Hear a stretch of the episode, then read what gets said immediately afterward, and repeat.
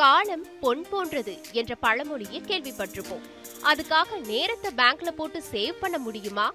ஆமாங்க முடியும்னு ஒரு டைம் பேங்க் இயங்கிட்டு வருது. வழக்கமா சுவிட்சர்லாந்துனாலே கருப்பு பணத்தை பதுக்கி வைக்கிற ஸ்விஸ் பேங்க் தான் எல்லாருக்கும் ஞாபகத்துல வரும். அந்த நாட்டுல இப்போ டைம் பேங்க் இயங்கிட்டு வருது. இந்த டைம் பேங்க்ல சேரணும்னா அதுக்கு சில கண்டிஷன்களை வச்சிருக்காங்க.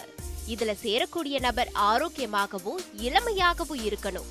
அதே போல இந்த வங்கியில பணம் பொருள்னு எதையும் டெபாசிட் செஞ்சு சேமிக்க முடியாது. அதுக்கு பதிலா வாடிக்கையாளர்கள் அவங்களோட நேரத்தை மட்டுமே அவங்களோட கணக்குல டெபாசிட் பண்ணி சேர்த்து வைக்க முடியும். அது எப்படி நேரத்தை டெபாசிட் செய்ய முடியும்னு கேக்குறீங்களா?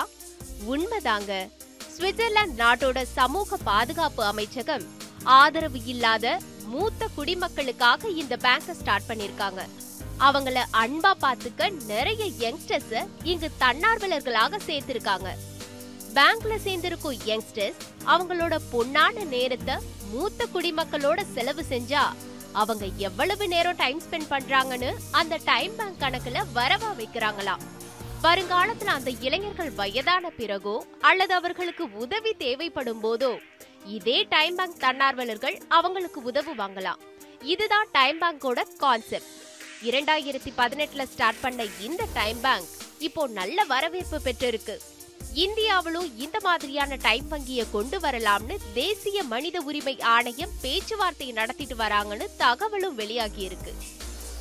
Subhashree news seven Tamil.